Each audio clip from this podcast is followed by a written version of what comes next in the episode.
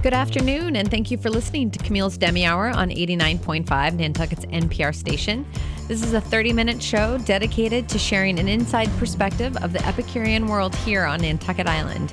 You will hear from those voices who've helped create and represent this fascinating place. And lastly, we hope to educate on wine, healthy cooking, and the agricultural and sustainable community here on island.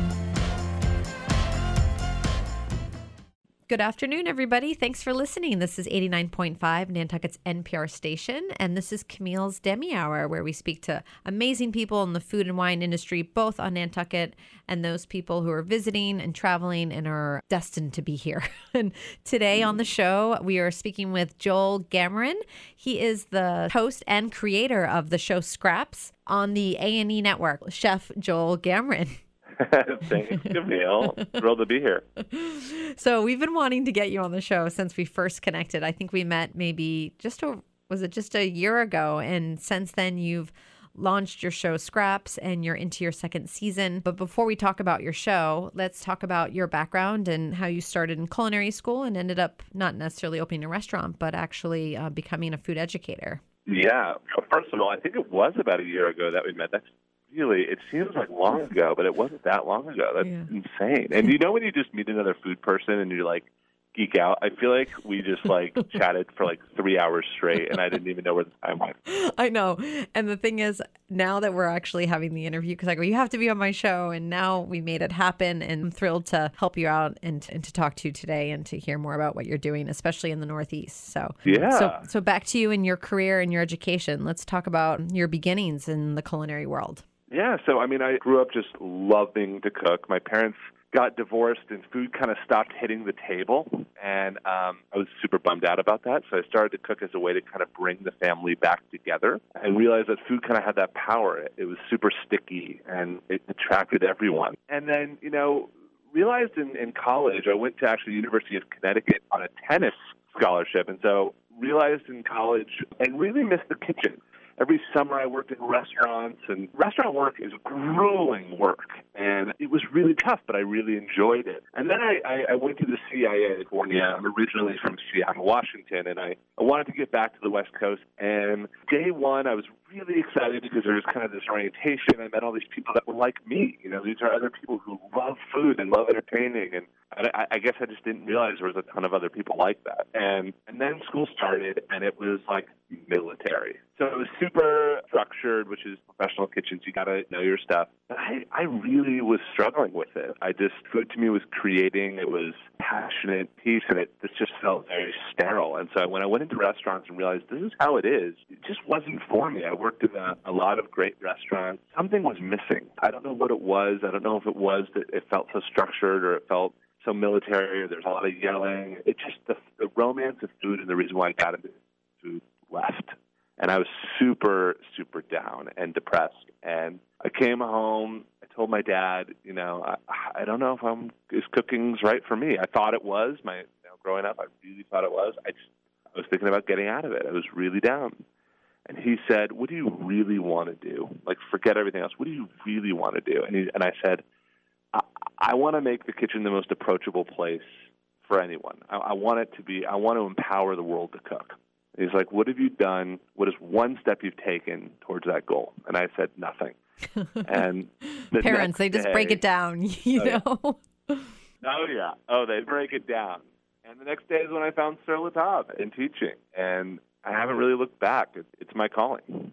Well, it's fascinating that people who enter the CIA doesn't necessarily mean they all have to just become restaurant chefs. There's got to be other levels of profession that can emerge from having that training. Yeah, it's it's a bummer because if you talk to someone who goes to culinary school, specifically someone at the CIA, you, they'll all say the same thing. The class started with 40 people, it ended with 15, and out of those 15, three people still cook professionally. And it's a bummer because there's so many great food jobs. Camille, you're in an amazing food job, and you know, like it doesn't just because you go to culinary school doesn't mean you have to be in the restaurant. There's there's actually a book out there. I don't know who's the author, but Thousand and One Food Jobs That Are Not in a Restaurant. It's a great book. Highly recommend it. Oh, that sounds cool. And so you talked about you wanted to empower people to cook at home. We met mutually through a great friend, Chef Aaron Goldstein, who mm-hmm. is a great home cook chef and the sense of trying to educate people to cook at home. And I understand his philosophy of why it's important, but it's really fascinating to speak about why it is important to educate people on how to take care of themselves and to feed themselves in a healthy way. So I'm sure you've spent a lot of time thinking about this, and it's your time to share it all. yeah, I do. I mean, um, listen, obesity is at a place it's never been at before. It's the highest it's ever been. People are uh, depression levels are the highest they've ever been. People forgot kind of how to, I think, and this is a big reason why I think it's so important to cook, how to enjoy time together, how to enjoy the fruits of life. And cooking, it enriches your life. It makes your life that much better. It salts your life. And that is what drives me. That's 100% what wakes me up every morning and why I think cooking is the bee's knees and everyone's got to get behind it. And so um, we all eat, and I think we should be eating the very best that there is. And the very best that there is is at your own fingertips. So uh, I will believe this until, until the end. So you believe in sustainability, organic food, local movement, all those buzzwords that are really popular right now. I've been reading more about that label that says GMO verified and it's like green and white. Yes, the green lit. Yeah, yeah. That it doesn't mean anything and that nothing can prove that it's not GMO. Have you heard anything about this and that you can't even prove yep. things are organic? Just listened to a panel about it. I'm and, freaking out. Uh, you got to yeah, tell yeah, me. I just listened to a panel about it and it's total. They said the same thing that it's complete BS. So you pretty much just really have to trust going to the market, finding your farmers, right? How do you know anymore? You don't, and that's the scary part is you don't. And even at farmers markets, like who's organic there, who's not, Who's not? Oh, you know, it's getting dicey. That organic word is just super became a, a sales tactic, and it's just It now is. it means nothing. since Whole Foods even kind of started with their organic section, every year, you know, I'm sure you've heard it like, oh, the organic, keep asking for it because it's just growing. I mean, it's a billion dollar mm-hmm. industry. And I'm like, no one's regulating any of this. I don't, I don't understand. How is this not happening? Because everyone's just making money and no one wants to say anything. Right. But can you explain why you feel that that's important and what were those earliest memories where it sort of connected with you? I remember my first farm to table, quote unquote, experience was at Blue Hill in New York um, at Stone Barns outside of Yeah. the city. And it was the first time without having traveled to, to Europe and really have that local experience. And then I realized that there was just so much flavor and I felt so good after the meal. And it was like a physical effect. Um, and then I ended, and then I started really understanding how important it is, and then how it can affect the economy and help people. What was one of your first sort of sustainable, you know, farm to table moments? Mm, that's a great question. I, in culinary school, needed a job. So I was in Napa Valley training at the CIA, and um, I called the San Francisco Farmers Market, which, if anyone has ever been on a Saturday to that market, Camille, I don't know if you've been, it is outrageous. This is the Ferry Building Farmers Market. This thing is out of control, and I needed a job, so I called them up and I said, "Hey, you know, I'd love to come sell fruit or just get an extra job on the side. We've got these two hippies that smoke salmon, and they make really beautiful sandwiches out of their smoked salmon. Do you want to come work with them?" And I'm like. Sure. So I, I showed up, and um, her name is Sally Hebert and Captain Mike. They're married, and I actually filmed one of the episodes of a cooking show with with them you know, I spent the next two years at the farmers market not just getting to know the produce, but getting to know the people. And when you start connecting the fact that there are real lives at stake, there are real people who care as much of making that piece of citrus or that chard or whatever you're eating, they care so much about making that flavorful. That's all you want to buy. That's all you should care about. You know, it's these giant factory farms that just turn and burn ingredients. To your point, Camille, they don't even taste a percentage as good as these local farmers. So it was kind of the beginning for me that sustainability is not just the best for flavor, it's the best for overall culture and supporting each other as a community. So big light bulb moment for me. So you applied to Sur La Table, which is a fantastic retail shop, actually, but offers Yeah. a lot of classes and demos in their space, both in New York. I think they have locations both on East and West Coast. Um, fantastic store. You're their chef. So can you tell me about the classes that you do there, and then how the genesis of the idea for the Scraps TV show came to be? Yeah, yeah. So um, I started teaching at Sur La Table. My dad called me out and said, "What are you doing to take a step forward?" And that the next day is when I found Sur La Table. And besides being a great retail store, which is what we really used to kind of think of ourselves as, as like the um, the warehouse for cooks.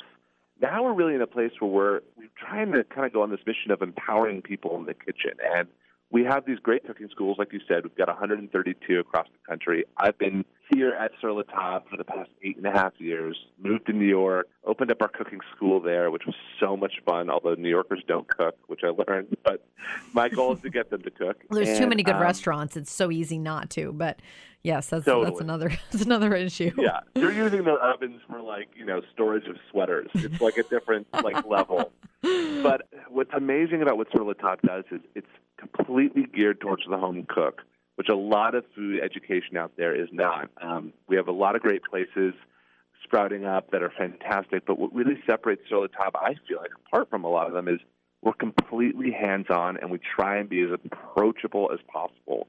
So really making it relatable, letting you touch, smell, feel everything, so your senses are completely attuned um, the way they should be in the kitchen. So I love teaching at Sur La Table. I love running the program here, and it's been an absolute blast. And it was in one of those classes, you know, we have our little trash bowls out, and I was looking at a team preparing, you know, their meal, and their trash bowl was overfilled, Camille. It was shrimp shells and cucumber seeds, and there were carrot peels and carrot tops, and all from the prep that we were doing in class.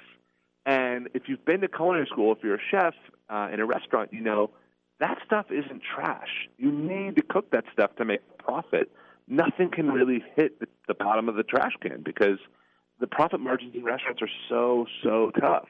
And I realized there was just a big miss that home cooks were never showed the same thing. So that was kind of my moment where scraps evolved, and I realized uh, I can be the one that helps bring you know sustainable, uh, waste-less cooking to home kitchens. It's fantastic. If you're just listening, you are hearing the voice of Chef Joel Gamoran. He is the the lead chef and instructor at Sur La Table, uh, the retail shop nationally, and he's also the host and creator of Scraps on A and E. And we were just talking about how Scraps came to be and sort of the whole inspiration behind it. So, what happened next? You came up with the idea to start a show and get scraps around around communities and make dinner or So here's what happened next. What was the first draft? Probably not going to shock you. I took it to TV stations, right? And I said, you know, hey, National Geographic, hey, Food Network, do you want to make a show about cooking garbage? and you can imagine how that went. It did not go well. You know, I was an unproven talent. Um, I did a lot of Today Show and Good Morning America, but not, you know, not a ton of television. Television. It was a tough sell, and um, it was around that I met one of my best friends, Kim Whitney, who became the showrunner of the show. Uh, we took it to some more people, of course, got denied, and then something happened that turned the whole project around, which was uh, Katie Couric signed on as an executive producer, and that just opened up a world of possibilities. Oh, that's great. You get one good person behind you and it can just launch the project. I, it's unbelievable. It's That's great. And Katie is so all about making the world a better place and how to help people live life to their fullest. And So, just to share more with the audience, that you go to different areas in the country and you meet with chefs who support your cause and you talk about food waste and you create fun menus based on sort of what they've interpreted waste to be.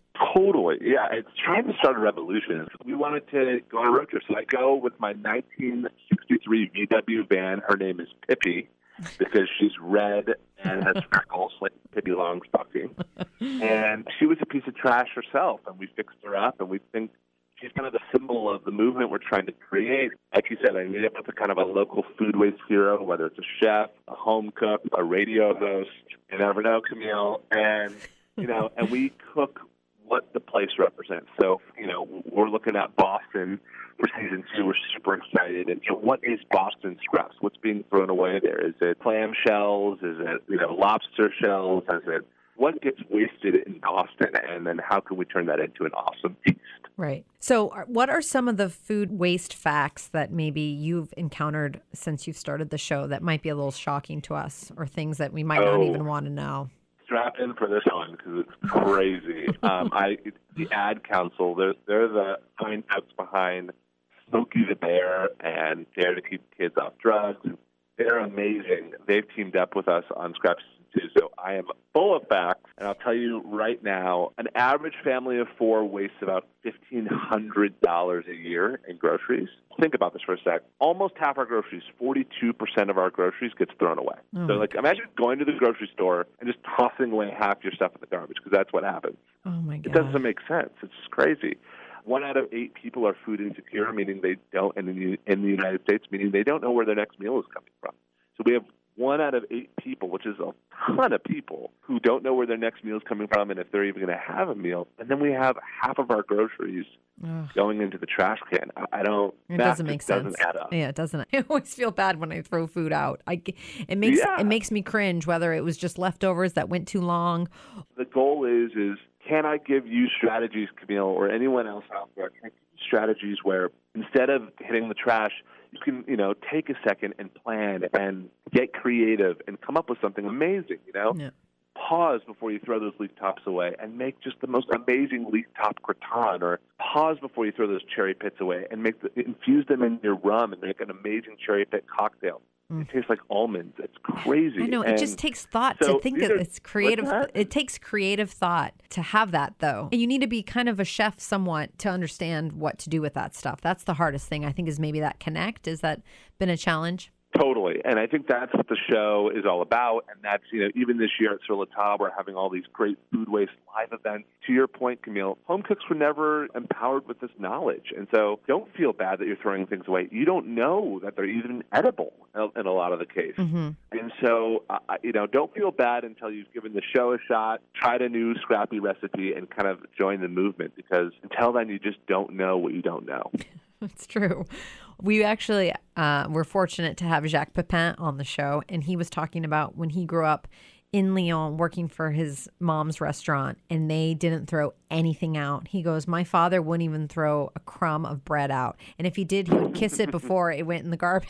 Before it went in the garbage. I don't really know what that means, but um, it, it's really important. It's a waste of money at the end of the day, and, and obviously that food could go somewhere else. I mean, I think that a lot of people don't care about sustainability. Like, if you want to be real, Camille, a lot of people out there just don't care, right? We live in a pl- in a world and a time where people don't care, but they do care about money. And you know, if you can convince them that they're wasting money, which is absolutely true, that is the start. That's the light bulb that I see in a lot of people that um, that kind of gets them on board. it's more tangible. It's hard because uh, we all try to be sustainable in our own ways, and then the next thing we know, we're buying this, throwing that out, and we're not even thinking about Totally. it because we're so used to it. But how do you find other like-minded chefs when you're doing your shows and trying to share that message? Are you discovering that more people actually think the way you do than you thought? Absolutely, just like you just said with Jacques. I've discovered that actually, you know, I'm learning more from people than I'm teaching for sure, hundred percent. I grew up really fortunate. We always had food on the table, but then you talk to people who didn't, and they don't take food waste for granted.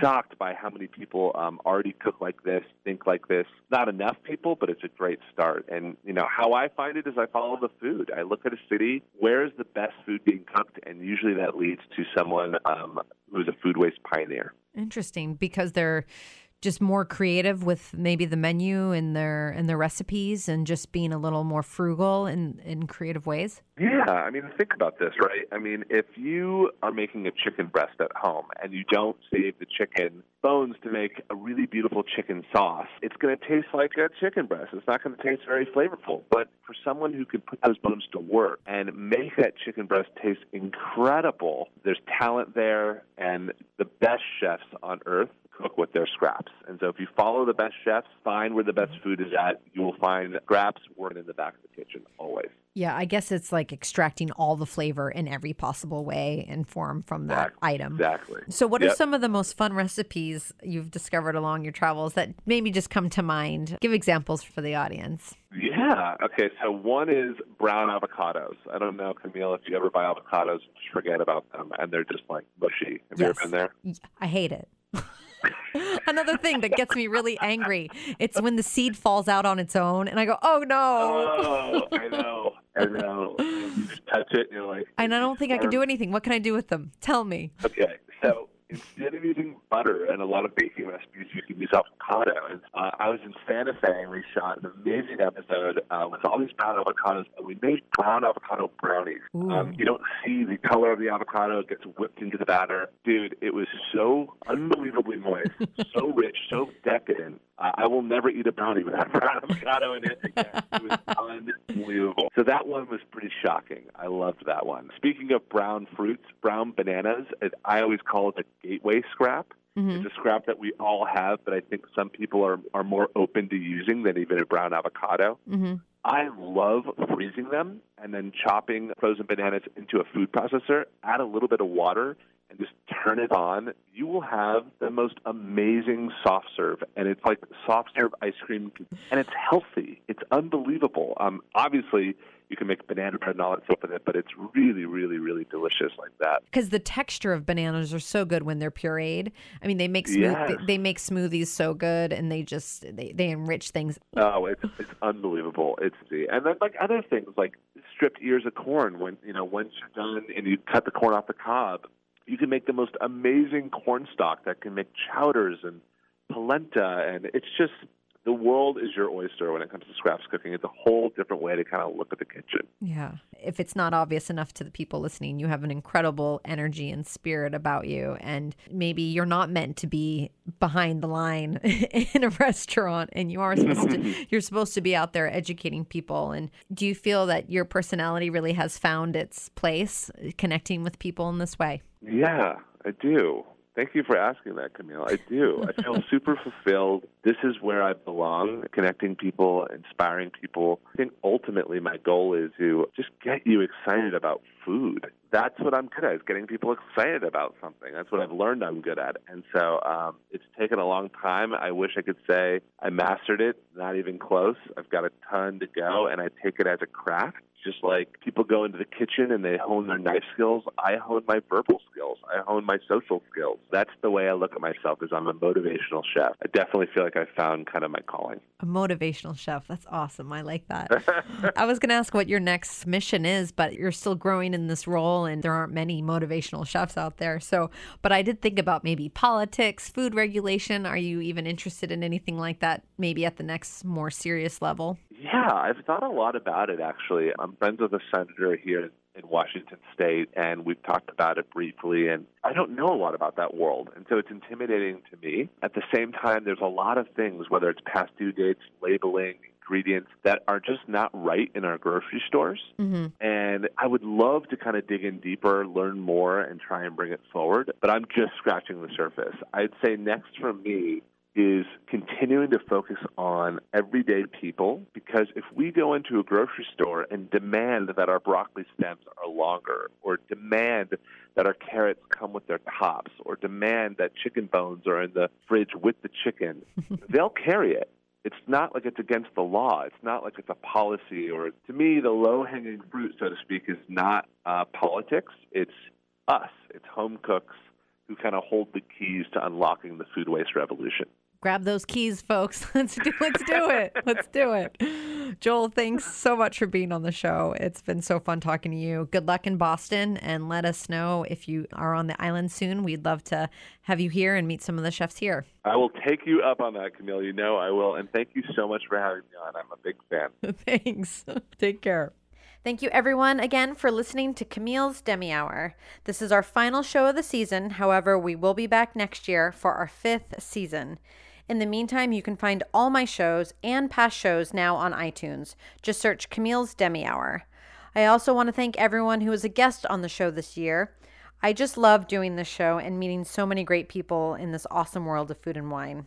I can't wait for next year. Thanks again to all my listeners and cheers till 2019. Come on.